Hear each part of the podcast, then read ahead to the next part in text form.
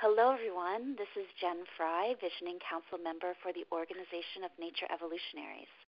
I'd like to welcome you today to our Becoming a Nature Evolutionary teleseminar series, where we delve deeply into what it means to be a nature evolutionary through dynamic explorations into consciousness raising that is at the core of one's vision of a world where people and nature are co creative partners and all life has the right to thrive.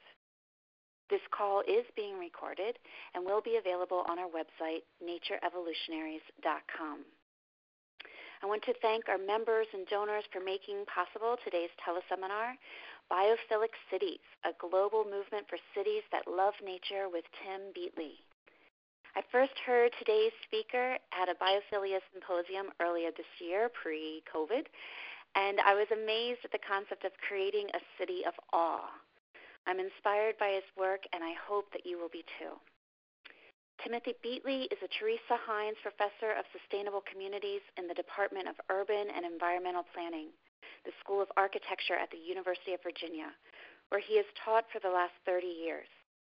Tim is the author or co author of more than 15 books, including Blue Urbanism Exploring Connections Between Oceans and Cities, and Blue Biophilic Cities nature and resilience along the urban coast. Tim directs the Biophilic Cities project at UVA and is also co founder of UVA's Center for Design and Health within the School of Architecture. And you can find more information at biophilic.cities.org. So, Tim, thank you so much for joining us today. Oh, great to be with you. Um, I think, you know, really where we need to start is by describing what is a biophilic city. Sure. So, so we started this. Um, we actually launched a, a, a, network of biophilic cities in 2013, and we were working to try to understand the innovative ways that cities were incorporating nature into all the things that they were, were doing. And we had we had 10 partner cities uh, originally, and and I don't think then that we had um, a a clear idea of what a biophilic city was, and I should say, um, as I as I begin to describe it, that there isn't one you know template, there isn't one uh, vision. It's really something that depends on on the city, on where that city is, on the kinds of nature that exist in that part of the world, um, and and the aspirations of that of that city. So at the at the heart of it, of course, is a, a city that is natureful, that has abundant nature, that commits to doing everything it can to protect and restore and integrate uh, nature in, in, into the core of that of that city, and uh, and that's really the heart of it. I mean, incre- increasingly, we are uh, talking about you know cities that are not just cities that have nature, but rather kind of reimagining the very uh, concept of a city, so that it's not just a city where uh, you have a park to go to, or you have green spaces or trees along the streets, but rather a, much more ambitious vision that understands that we are not separate from nature, but rather the city itself is a natural system, and so uh, we don't just want to live in a again a city uh, with parks. We want to we want to imagine the city as a park, or the city as a forest, or the city as an ecosystem. So, so I think those, those that's kind of the vision really that we're we're talking about. So I guess also at this core is the word biophilia. I'm not sure that everybody understands what biophilia means. So would you like to speak yeah. about that a little bit? Yeah, that's a great uh, a great thing to ask about because I, I you know when I started uh, using the term, trying started connecting biophilia and cities, and we sometimes say biophilic urbanism or you know biophilic cities or biophilic design. Um, I used to get a lot of um, sort of funny looks, and yeah, it was a it was odd language, and I I, I, get fewer of those looks uh, now, thankfully. Um, and but I can't just assume everybody knows what that is. So biophilia is the, um, at at the heart of it is the, the the love of nature, the the idea that we have an innate uh, connection and need to affiliate with the natural world. That this is not something uh, optional, but rather to be a fully to be a healthy, happy um, human being and to live a fully you know meaningful life. Um, you need to have that that connection with with nature that we've co-evolved really with uh, the natural world. So that's um, the the key idea of, behind biophilia and so we're, we're frequently, you know, the shorthand for us is cities that love nature. You know, so we want to uh, as we increasingly um, live in cities um, and we're becoming a more urbanized uh, planet, we have to kind of imagine how um, how that biophilia will manifest, you know, in a very kind of urban urban uh, context.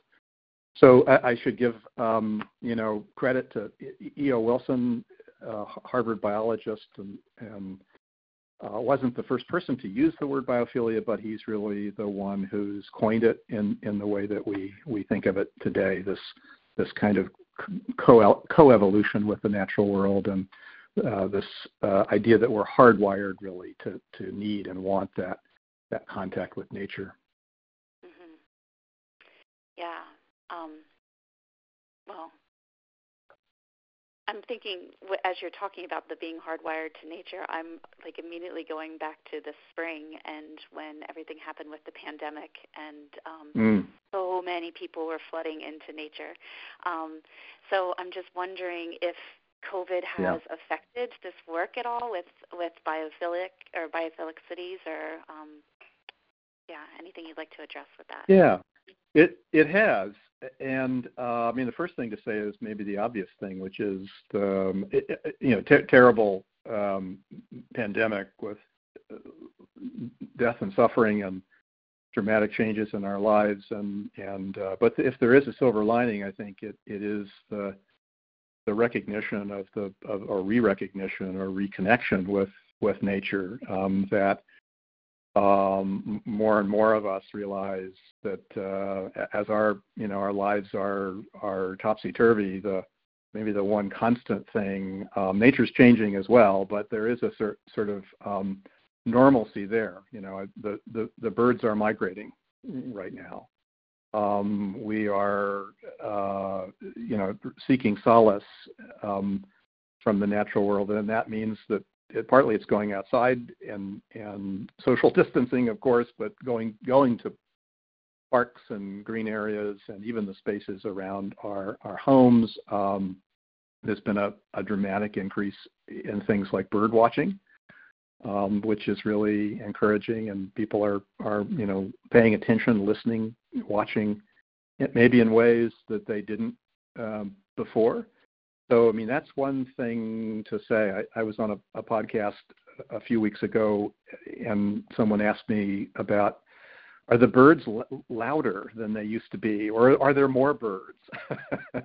and um, I think um, no. The answer, you know, birds are are stressed and and uh, under stress, and and many species are globally in decline, and there are lots of you know uh, things we need to do to conserve birds.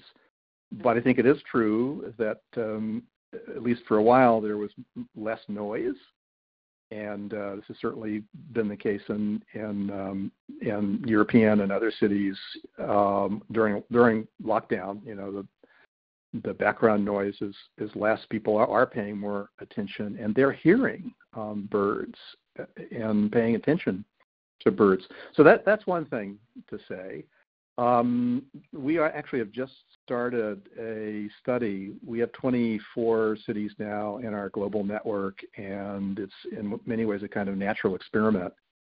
And so we have started to try to started collecting um, stories and uh, information about the ways that those cities have been adapting to COVID, and that means uh, making it, in many cities, making it easier um, and safer for residents to get outside, uh, repurposing space, and you know we've all seen this happening in many in many cities. So the city of San Francisco is one of our partner cities, and they they have you know they started a slow street uh, initiative, and they've you know closed a number of streets and and this is happening, of course, has happened all over the world, and and and repurposing parts of of streets and sidewalks for out, outdoor you know dining. And and so we're trying to understand the creative ways that um, cities have been reacting. Um, and and they're really they're really interesting. And and again our partner cities are are telling lots of really really wonderful stories how do you manage this desire to be in nature uh, during the pandemic. And it, you know, uh, one of our partner cities, Portland, has a has a wonderful park, uh, Forest Park, a 5,000 acre park, and they have, you know, figured out how to how to do one way trails. Um, that's a little story, but every city's facing some some interesting uh, challenges there. Um, the other part of this work for us is is trying to understand how investments in nature uh, pay off in, in terms of, of resilience in the face uh, of the pandemic, and how, in fact, uh, protecting, restoring nature will will better prepare us for the next pandemic or the the next uh, set of crises that cities face. So we don't have a, a, um, a clear answer yet. We don't have the data um, to, say this definitively, but anecdotally, we you know it's really interesting to see how cities that have invested in nature, um, for example, Singapore. Singapore has been one of our partner cities from the beginning. It's a 5.6 million uh, population uh, city, city state.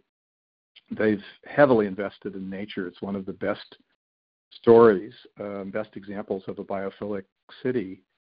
And there, um, you know, the death toll is the number of people who've died from COVID is is is very small. So, is there a connection? Um, it's not clear, but we think that if you have cities where there's more nature, people are spending more time outside. Uh, we know all the you know physical health, mental health benefits of, of having nature, con- of contact with nature, daily contact with nature, that that um, ur- urban populations are going to be healthier and they're going to be uh, more resilient in, in, in the face of, of a pandemic. So so those are some of the ways that that our work has been influenced by by this this terrible period we're in. Um, so I'd like to uh, just circle back around a little bit to my intro again when I said uh, about the city of awe. So I'll tell you, yeah. I'll be honest. I'm a country girl. I live out in a rural area. I grew up in a small town surrounded by like mm. more farms than anything. You know, cow tipping was actually a thing that people did in my in my high cow school. Tipping, okay. wow. so um so I I do love cities to go and visit, and I want to get the heck out of there.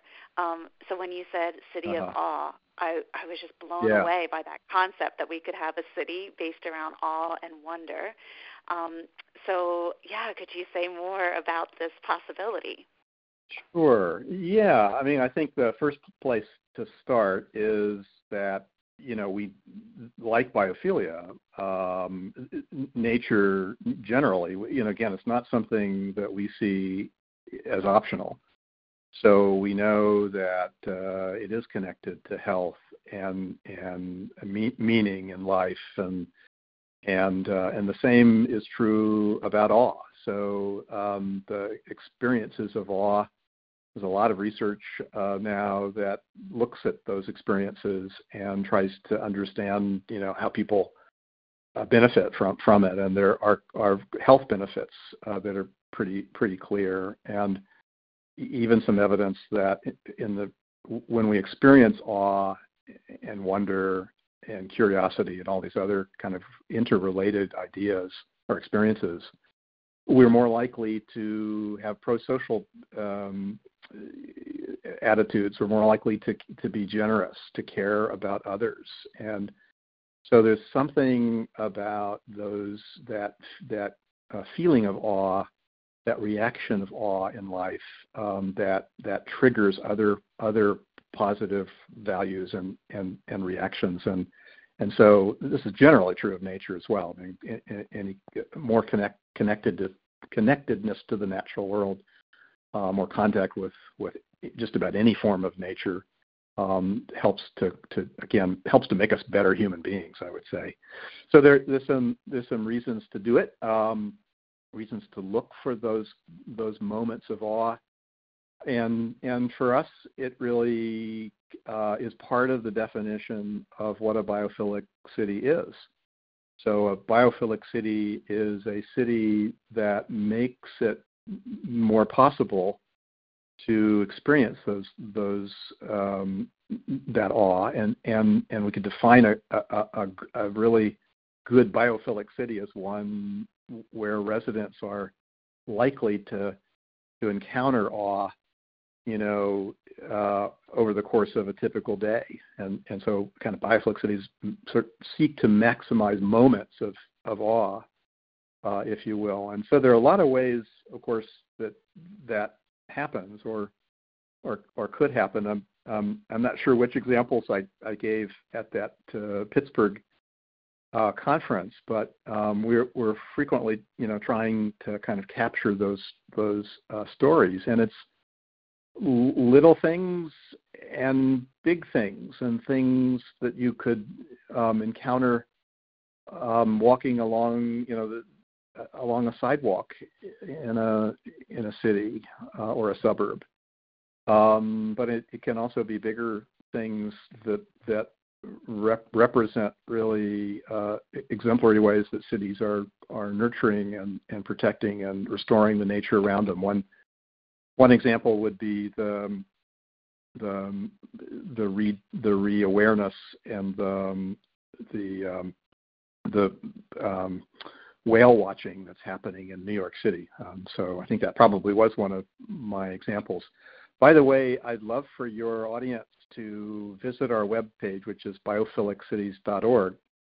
And one of the things we do in this global network, one of the things we try to do, we, we this is a network of cities that inspires each other and they help each other and they're they're they're uh, sharing good practice and innovative ideas.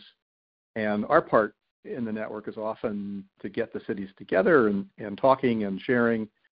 And we collect stories and, and, and, and tell those stories and, and sometimes through films.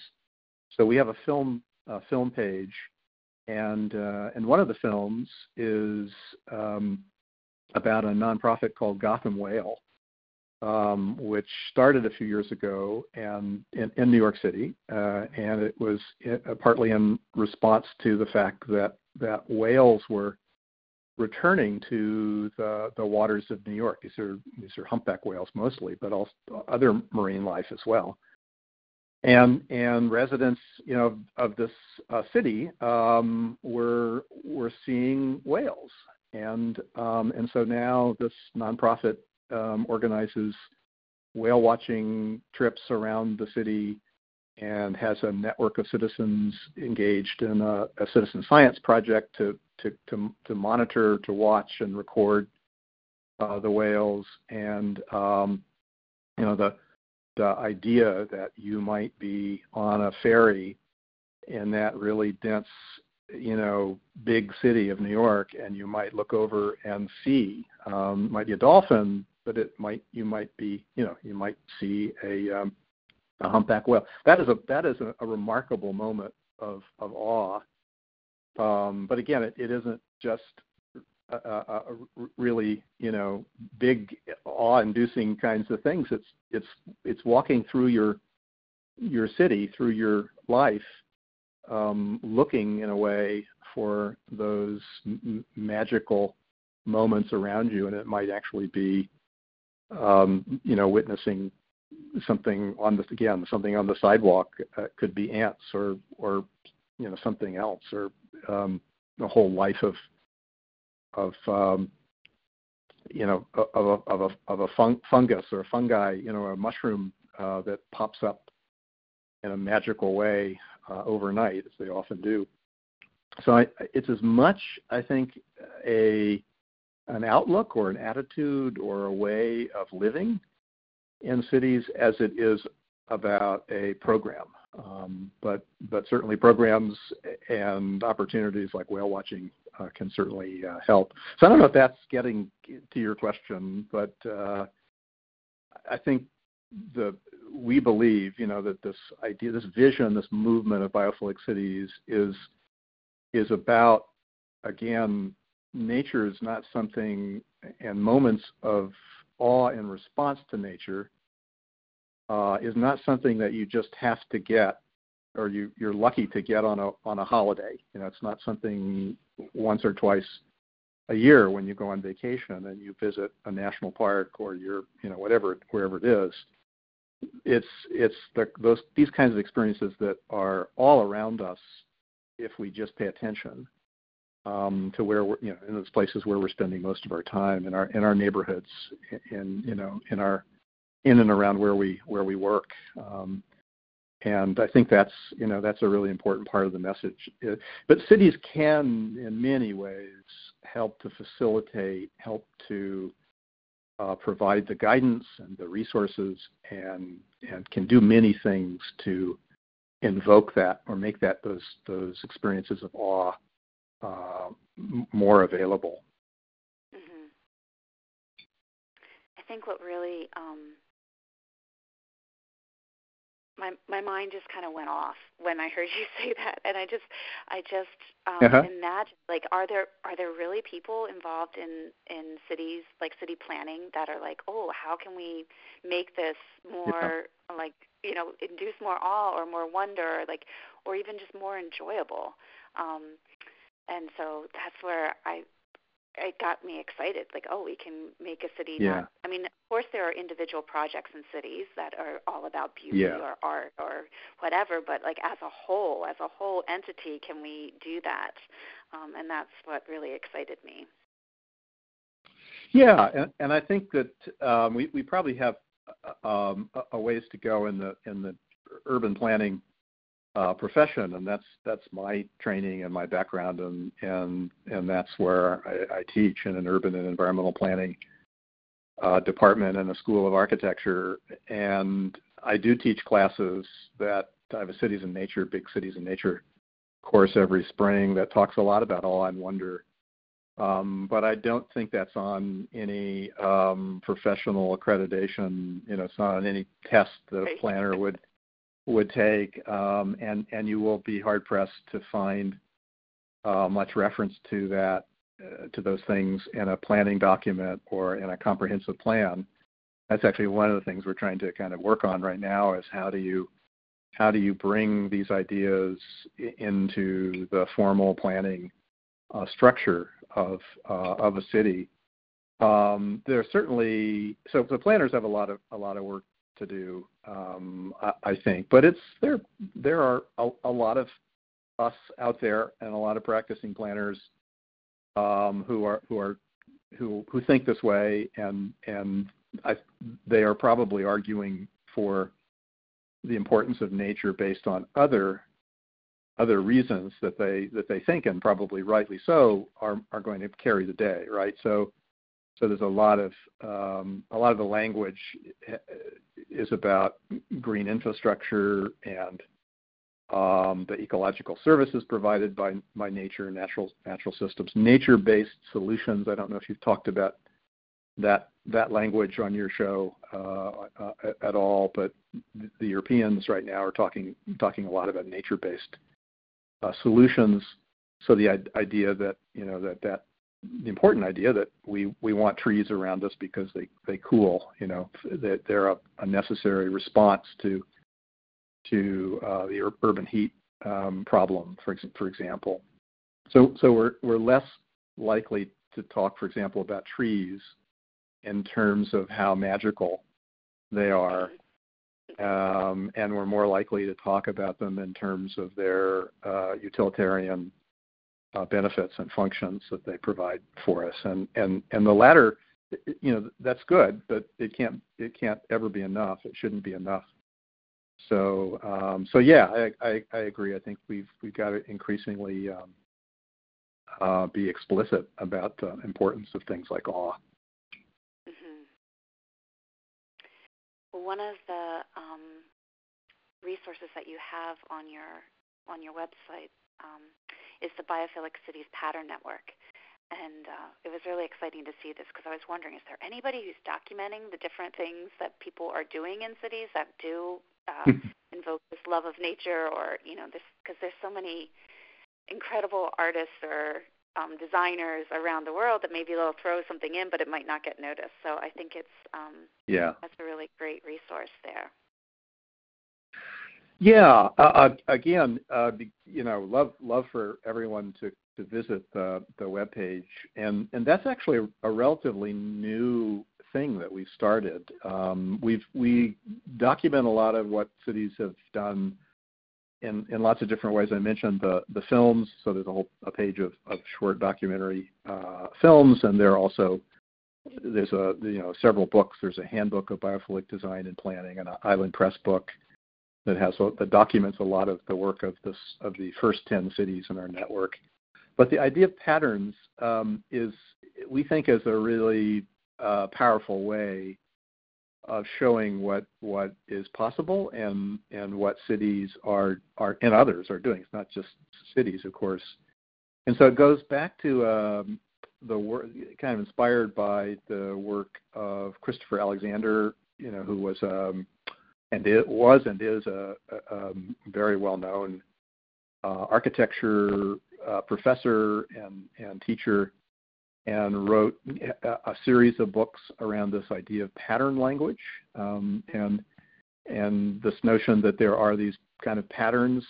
We see um, design patterns um, that he you know identified and and described in in his books and so we're kind of carrying that forward and saying there are these patterns out there um, that each city um, is pursuing. Sometimes they just sort of form; they they emerge organically, but oftentimes it's a, a you know a, um, a project or an, there's an, an intent to do something in a city, and it's um, and we we try to kind of attach a name to it um, that that shows what you know what uh, what it is and and is catchy and and anyway you if you look on the pattern we're, basically trying to to create a a crowdsourced uh, pattern um, library. I guess library is the latest kind of the word we're using. So that you can just scroll through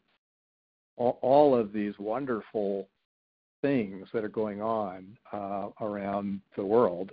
And uh, with a with a photograph or two a name, a description, a, a web page to visit, and um, and we're going to attach it to a map, at, an online map at some point too.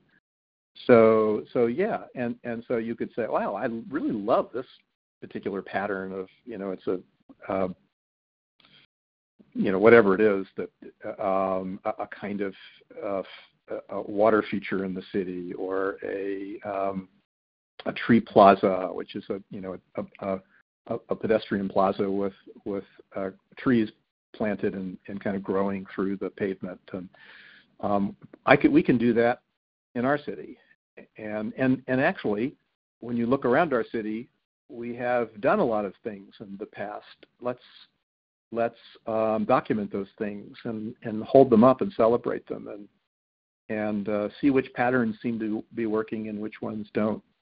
So that we hope is going to be a good way to to sort of globally move move this idea of biophilic cities forward. You know, one of the um, things I was pondering was how does how does one start the process of getting their city to be biophilic? And uh, I'm sure you have your own answer, and I want to hear it. But I also, when I was looking at that, I was like, oh, well, this is a way. Like you could say, you know, start project by project. Um, but I am curious: is there a, a particular way in which you would engage your city and say, let's become a biophilic city, or or um, promote yeah. that way? Um, I, I don't think there's one one way, and, and I think that it's really important to recognize that even though um, in this network of cities um, that to join as a as a city, you know, that that joining that those 24 cities are really joining as official as incorporated, you know, um, local governments. Um, it's a it's a gov- governmental kind of joining, but but you can join our network just as an individual by going uh, onto the website, signing a, a Biophilic Cities pledge. Uh, we have several thousand individual uh, members. We have several hundred organizations. So it's really important, I think, to recognize that there are uh, so so many things that um, can be done, so many ways to start that don't necessarily involve the official local government, right? It's mm-hmm. stuff that you could do um, that your neighborhood association could do, or ways of of even getting a few of your neighbors together to to start to replace your turf grass lawns with with native plantings and and creating bird friendly um, yards. And uh, things that you know just things that don't necessarily require huge amounts of resources but yet start to move in that in that positive um, direction. So so all, all to say that that there you know wherever you are and whatever organizations you're part of that's that's a a way to start um, also and in, in fact you know I mentioned the Goth, uh, Gotham Whale nonprofit in uh, in New York, and there's so many organizations. Um, some of them tiny.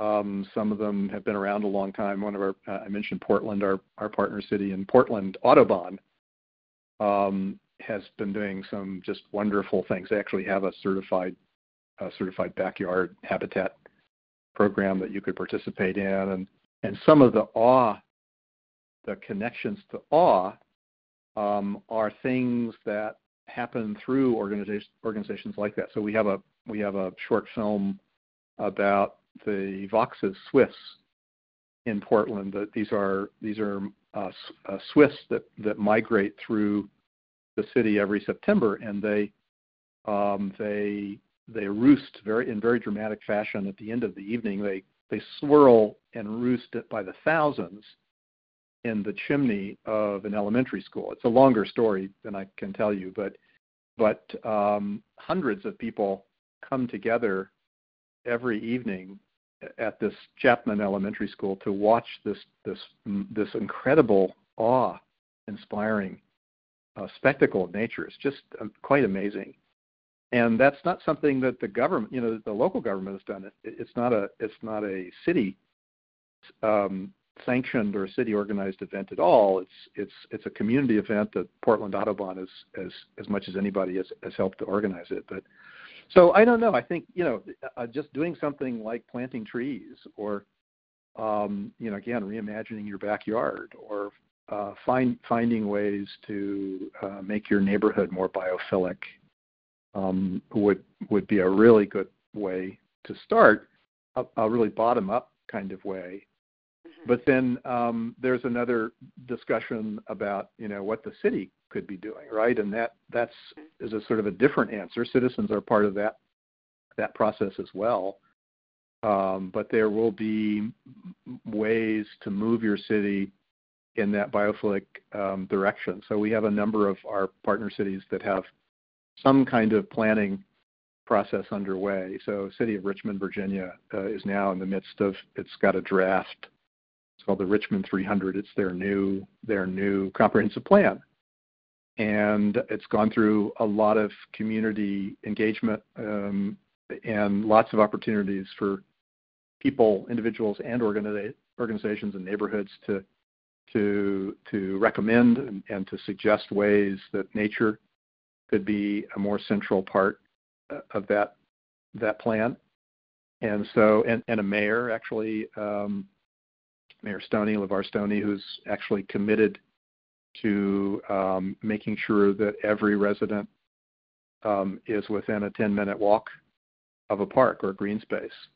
And this is a city that, like most American cities, has a, uh, a, a, history of, of, of um, racial injustice and red, redlining and, and the reality of, of uh, neighborhoods of color that don't have uh, the same level of access to parks and nature that other that, that other uh, neighborhood more affluent white neighborhoods have.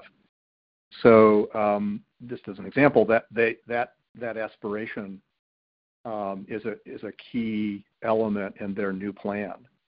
Mhm. So uh, that's a, a, a good example, I think, of how you could start.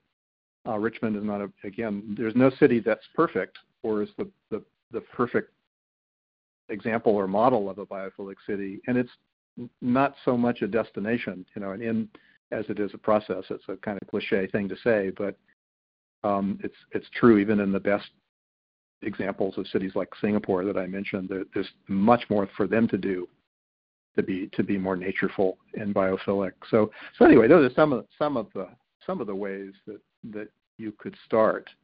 And and joining the network, um, in, either individually as an organization or or officially as a partner city, um, would be a, a something we, we would recommend. Obviously, we're, we'd like to see the the number of cities grow, and that can be something that citizens can advocate for. And in fact, several of our cities have been have joined the network essentially because of the the strong advocacy and lobbying of of uh, citizens. Washington D.C. would be an example of that, where um, a, a, local group called uh, well Biophilic D.C. Um, that lobbied every city councilor and got you know just basically got them to do the things they needed to do to be to, to join, um, including the adoption of a of a of a, of a resolution or you know um, city council resolution basically stating their intent to join the network and to aspire to be uh, a biophilic city. So you mentioned um, about racial um, justice, and it's one of the things I was wondering as I was reading more about biophilic cities, particularly because you, uh, in your one book, the integrating na- biophilic cities, integrating nature into urban design and planning, you you mentioned that just having a view of nature raises property um, values. So I was wondering, how do we create this city of all? You know, create this make a more biophilic city and address gentrification and um, equity and racial justice. Um, if there's any suggestions or movements towards that, or that's part of the planning process. Um, yeah, yeah, it's it's uh, a tough issue. I, I think that it's um, one of the most important things we, we've got to we've got to, to tackle in, in the biophilic cities movement, and it comes up in every um, in, in every one of our cities, it's it's being addressed in some way or another, and it's a question that comes up wherever I, whenever I go anywhere and and do any kind of presentation. It's it, it's comes up. It's it's it's and it's partly um, the the times we're in, and it's you know our our uh, thankfully our our aware our our uh, growing awareness. Uh, it's the George George Floyd death. That's that's all the you know. Um, this, this is the, the systemic racism that is present in in every American city is obviously not new, and it manifests um, in terms of nature in some you know really serious ways. And we're fin- finally kind of maybe finally coming to grips with that. So we um, I mentioned Richmond has a has a history of redlining, and in many American cities, you pull the redlining maps out, uh, and they correspond uh, almost perfectly to the the inequities and inequalities in the distribution, for example, of can- forest canopy. Um, so those redlined areas, those, those uh, largely African American neighborhoods that where it, it, was harder to get a mortgage and uh, where where um, active segregation and discrimination happened, these are neighborhoods that have you know less uh, nature. Um, but you're absolutely right. So how do we, if we if we um, grow more nature, and we invest in uh, projects like the High Line in New York, this has become a, a kind of um, a prominent example of, of unintended consequences. Right? It, it raises the price of housing. It becomes a more desirable place. It gentrifies. Eco gentrification is the language that's sometimes used now. Um, and so there are there are responses and there are strategies that put um, social equity and racial justice uh, you know put those things uh, front and center and and so that's one of the things we're trying to do is collect stories so um, I'll mention two examples that we frequently mention. One is the 11th Street uh, Bridge Park in in Washington, and um, they this is a wonderful example of how to design a project kind of like the High Line. This will be a, a linear um, park uh, across the Anacostia River. And uh, even before the park, it hasn't been built yet. It's still in, in it's still raising funds to build it. Um, but it's going to happen. And they have designed it. The design process engaged the community uh, from the beginning. And there are now uh, they prepared a, um, a, an equitable development plan, which is really exemplary, to to anticipate um, the the gentrifying uh, effects and to and to count, counteract them or work do things to to make sure essentially that the neighborhood, um, particularly on the on the east side of the river, um, doesn't experience that kind of those kinds of unintended effects. Um, and this is everything from from a home buyers club to uh, job job training to make sure that it's the neighborhood that benefits from the employment in in, in constructing the bridge park. Um, they've just created a, a, new community land trust as a way of uh, protecting, preserving the affordable housing in the neighborhood. Uh, so it's a, a, very comprehensive set of, of uh, strategies. And um, I, we're seeing this begin to happen uh, around the country. So, so um, planners, back to planners, have to we have to think about um, continuing to develop uh, the tools and the toolkit that we need really to to to take this on. But but it's it is a it is a dilemma, you know. Uh, so there are some people who are arguing for this idea of just green enough, which um, suggests that neighborhoods um, should, you know, encourage um, biophilic design, biophilic elements that would would improve uh, the, the nature qualities of that neighborhood, but not too much um, okay. that it causes that it stimulates the um, gentrification and the, the, kind of the attractiveness of the neighborhood becomes super attractive to uh, folks, you know, on the outside. I'm not sure. I it's a, it's an open discussion, um, and, right. and I I do start from the premise that that nature is a birthright, mm-hmm. and everyone deserves it, and everyone should have it, have that connection to nature. And so I, I have a little bit of difficulty with the idea that that we that we um, don't aspire to every neighborhood having um, this immersive nature uh, quality that that really is at the heart of the biophilic vision. But you've you've hit upon a really a really really important uh, question and challenge for us.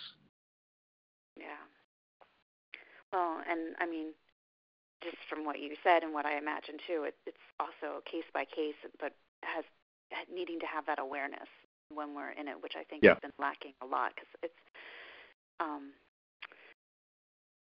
in your book, right. you make the case that that creating a biophilic city it is it is economically um, beneficial, and so much of our development has always been focused on the economics, and so maybe we can right shift that a little bit to what are other benefits and um, you know you mentioned the health benefits but also i'm guessing.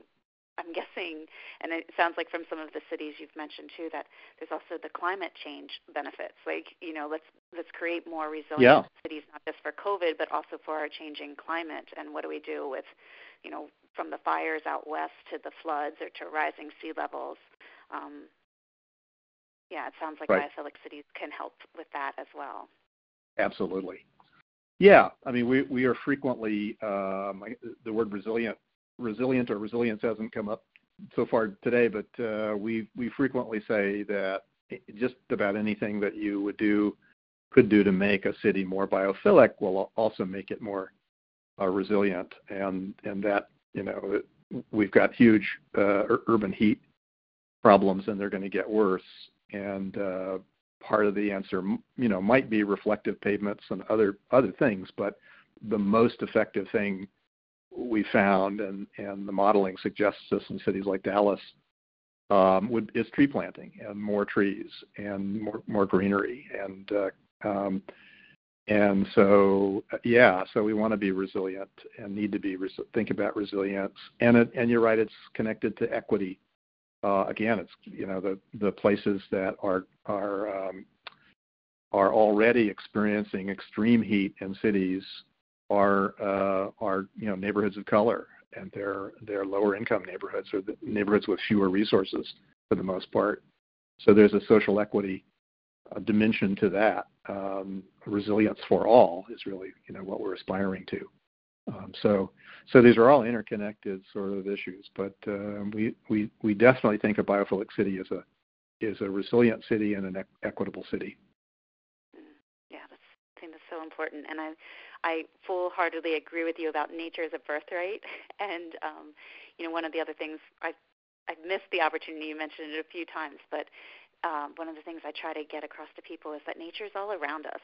Um, you know, so when we're in the city, yeah, because we so often think nature is Yosemite, like we have to go somewhere, right. um, somewhere far that is just huge amounts yeah. of nature. But really, we're all surrounded by nature. One of my one of my favorite things to do is to do an urban herb walk and take people just around a city block and just like mm. these are herbs these are plants that, and you can work with this plant for you know this plantain helps bee stings or whatever and everybody's like but this grows in my backyard yes yeah. it does um, right so yeah i yeah. think that's and i do remember that you mentioned um, the part of the biophilic city is also educating um, the citizens to as to what is nature around them and reminding us that we that dandelion growing out of the um, pavement is you know is alive and is a plant and, mm-hmm. and has lots to offer. Um, right. Yes. And part of the equity too, you mentioned uh, when in Australia the public grills. You used to live in Australia and they have public grills. Oh yeah, yeah. And I uh-huh. actually. I mentioned that because I visited um Australia many years ago and that was one of the things that blew me away was like not just I mean we when I grew up we had grills in our parks but they were charcoal grills you had to you know come these are like oh, really right. nice grills that were just they are. and pavilion like picnic yeah. tables beautiful settings that were just open to yeah. anybody. Yeah, yeah. absolutely.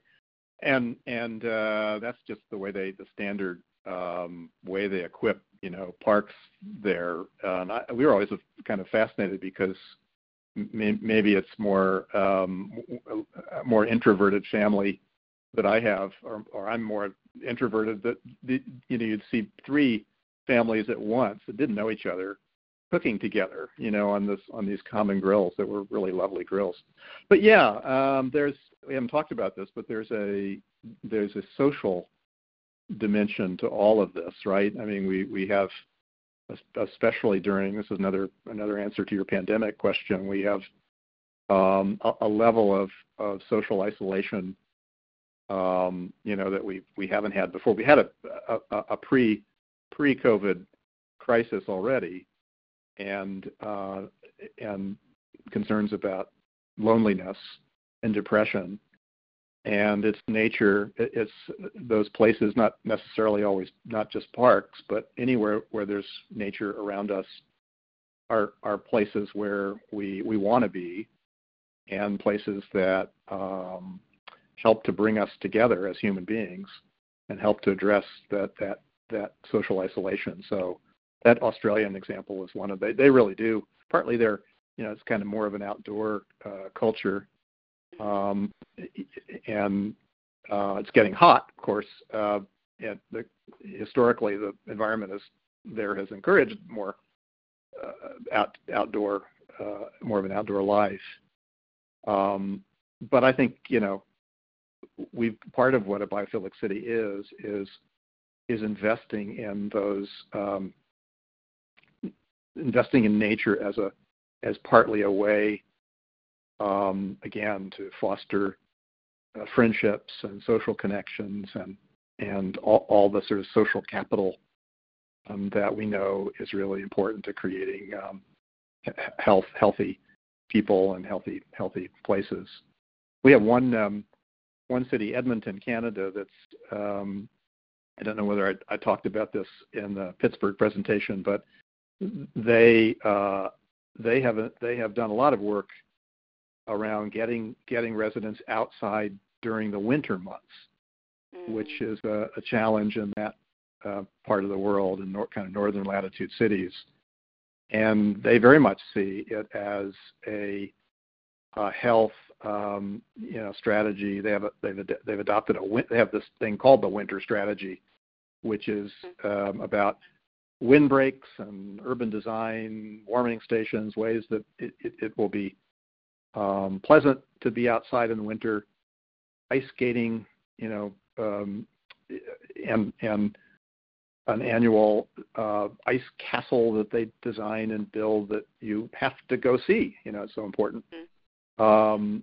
so yeah, spending we spend too much of our time already indoors, more than ninety percent uh, usually, and winter months are are uh, definitely uh, a concern. So. So yeah, uh, that that Australian grill um, is. I don't know if anyone's really thought of it in that way. I, I do know actually that there are there are several Australian cities where they've invested in this idea of uh, facilitating block parties and outdoor parties, and they will actually bring a grill to your neighborhood, and they will subsidize that actually, and um, you know it's a part of the mental health strategy in those cities. Mm. Yeah, I had a similar experience when I was in Iceland, and I don't know if you know mm. about this. In Iceland, they have all these what they call hot pots, and they're mm. really like they're really geothermally fed uh, swimming pools that are open to the public. They're in the middle of the city. Okay. They're free, and um, yeah. so I was there in January, and but there were businessmen that they held their meetings at them or i also saw wow. like local moms they got together and you know were having their little time together while the kids are at school yeah. and just connecting and it was so amazing to me that um yeah. they're all you know in a, essentially a huge hot tub but it's but it's a swimming pool yeah, size yeah. um and totally free and available and it just encouraged people to be out there and then of course they also because the one i was at was right alongside the ocean, so then they're running into the freezing Ooh. cold water and good health benefits okay. as well. Um, yeah, but, wonderful. Know, yeah. That's great. Yes, um, what uh, Eric, Eric uh, Klinenberg uh, describes as social infrastructure. You know, all the, the mm-hmm. those sort of places and spaces where we we come together. It might be um, it might be a, a, a pool or a, a hot spot like that, or it might be actually it might be a library, or it might be you know all these places could have nature, of course. Mm-hmm. So yeah, the social the social dimensions are really important. So I see our time's getting really close here. I do have um, actually have two questions, so maybe we'll see. But okay. I have one that I it's a little bit off, um, but going back a bit. So I'm wondering if there's been any collaboration uh, with indigenous cultures. Like um, I know some ancient Mayan cities really incorporated nature, uh, plants, and animals into their cities, and so I'm wondering if there's been any investigation mm. um, into that for the biophilic. Okay. Sure. I, I don't have a very satisfying answer because um, this has been a uh, something we've we've wanted to do more around, and we we recognize, and this is back to the back to the social equity uh, question, and we do have one um, one Australian city, Fremantle, uh, Freo it goes by, and it's a port city on the western side uh, in Western Australia, state of Western Australia, and they have been doing I mean, like a lot of Australian uh, communities, they're coming to a greater awareness of this deep, deeper history, and and there's a, you know, as we have badly treated um, Native Americans uh, historically, in the U.S. So, so also is that is a terrible story. Um, so there there are efforts to, for example, rename uh, streets and um, to kind of rethink, um, some ways, kind of parallel to some of what we're doing here in, in thinking of rethinking statues and the terrible history that we're we're we're presenting. And um, and there are um, examples. Uh, so, so, in Fremantle or near Fremantle, there is a, we have a, a film about this, uh, um, an effort to um, protect a remnant bushland that, that is a sacred space for the Noongar uh, people. And um, it's, it's a fairly optimistic story in the sense that the, the opposition and protests and and all, all of the work to stop what essentially was a highway um, expansion, highway expansion project, uh, has led to the protection of the sacred land. And um, on this film, um, we we interview one of the elders of the Noongar elders about their role and and the the um, uh, one of the things I was taken by was the the, the philosophy of the, the Noongar uh, people, which is partly uh, it's a totemic um, uh, belief system. So they each person, each child actually adopts one or two or more species of uh, plants or animals or things in, in the environment, and, and they become their that's their special totems that they care about and steward over. And so um, I, I heard about that idea, and I've just actually just finished a book about birds, uh, birds in cities, and um, kind of proposing that that idea. Um, uh, that we have to do take more personal uh, responsibility for for deep lear, deeply learning about the the nature around us, and that can be this this the wisdom of of choosing uh, a species of a black cockatoo, for example, is one of the species that um, will be protected by these uh, this tree these trees this forest. Um, so so all, all to say that um, we have a lot of work to do, and um, there there will be uh, opportunities. And another example, actually, from from Portland, uh, partner city, is the the new Cully Park there, which is uh, a, new park, 25 acre uh, former landfill in, a in a in a neighborhood of color, lar- largely Hispanic neighborhood, actually. Um, but it is a sacred space um, for Native Americans. And uh, there is a Native American gathering garden that's the the most prominent feature of the park, and it's a, actually a space an act, a space uh, that has has already become important, I think, to to uh, the Native American culture and people peoples there. Um, but we got to we have to definitely do do more. It has to be a more central part of uh, of what every city does. So the so the biophilia um, of that place it has to acknowledge the, the really deep history and the um, the the fact that you know this is uh, nature stewarded over and protected and cared for uh, for thousands of years by by the the First Nations and the people who were here um, long, long, before the Europeans arrived. So it's got to be a, a, much more uh, central part of every biophilic city strategy, I believe. Thank you. Um, so I think you actually answered my other question. I was going to. Your second question, sorry. Anyways, just in case. Okay. Um, so I was wondering about uh, what changes do we as individuals need to make, or are there like one or two things you really wished people um, would start doing to help create huh. biophilic cities? Yeah. Um, one or two things. I mean, I, I think for me, it's if we're talking about it at, an, at, at what can an individual do, it's it's uh, re- rethinking the very concept of citizenship, and um, w- we do have a hard enough time as it is. Uh, kind of implementing a, a robust, you know, version of citizenship that goes beyond just obeying the law, paying your taxes, and voting, you know, once in a while to something else. And I, I think that's the the place to start is to to look for the the deeper uh, ecological citizenship that that that we all should should embrace.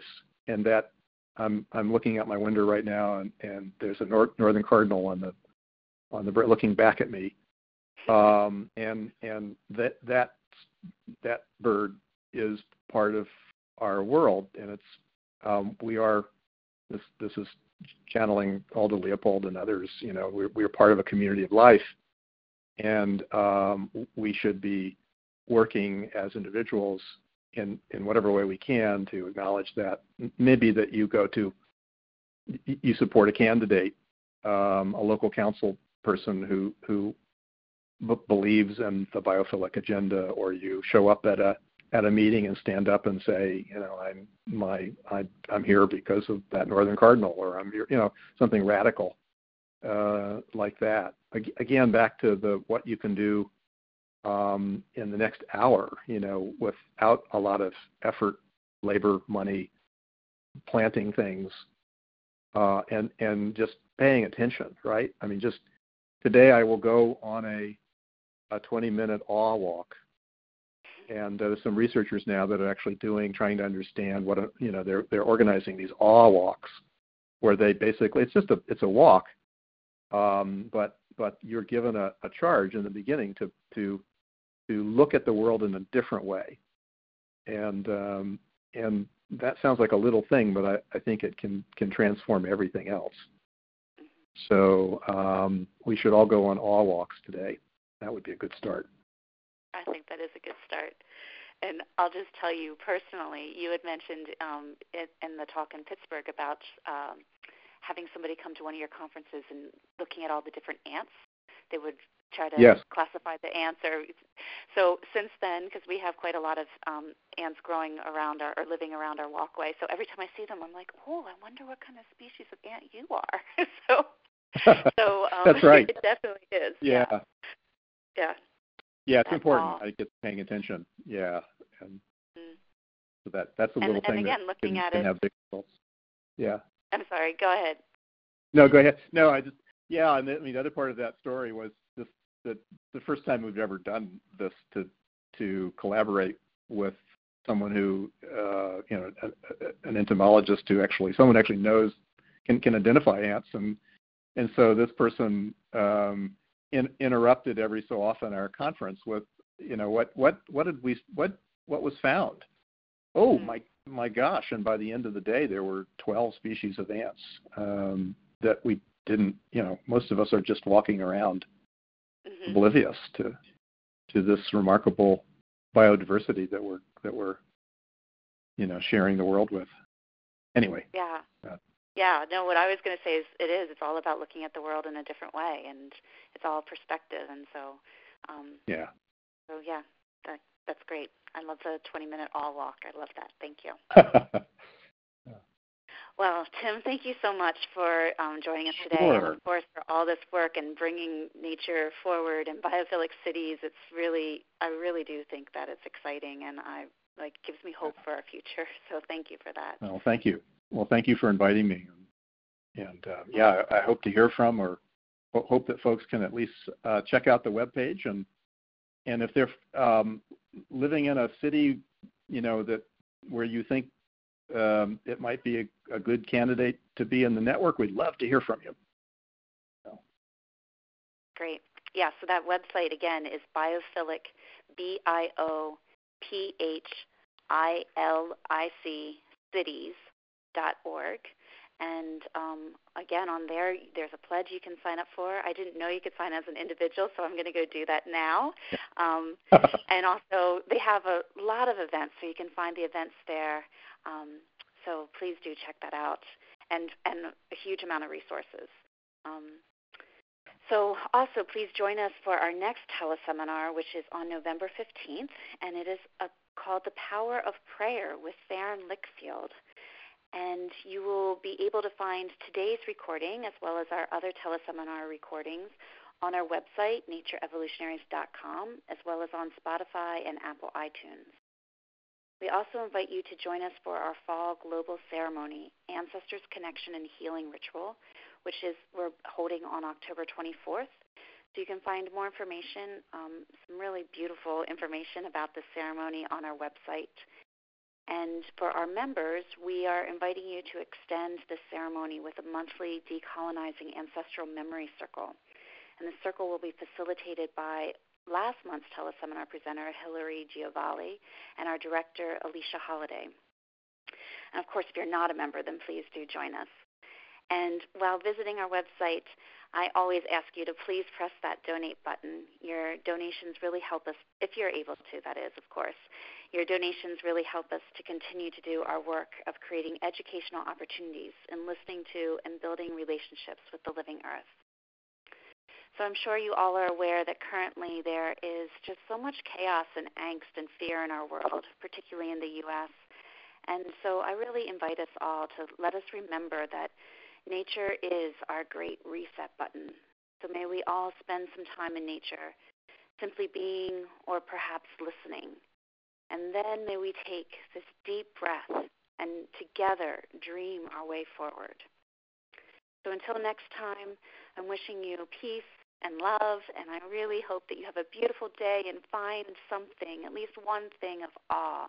I'm sure it's around you. So thank you, everyone. Have a good day.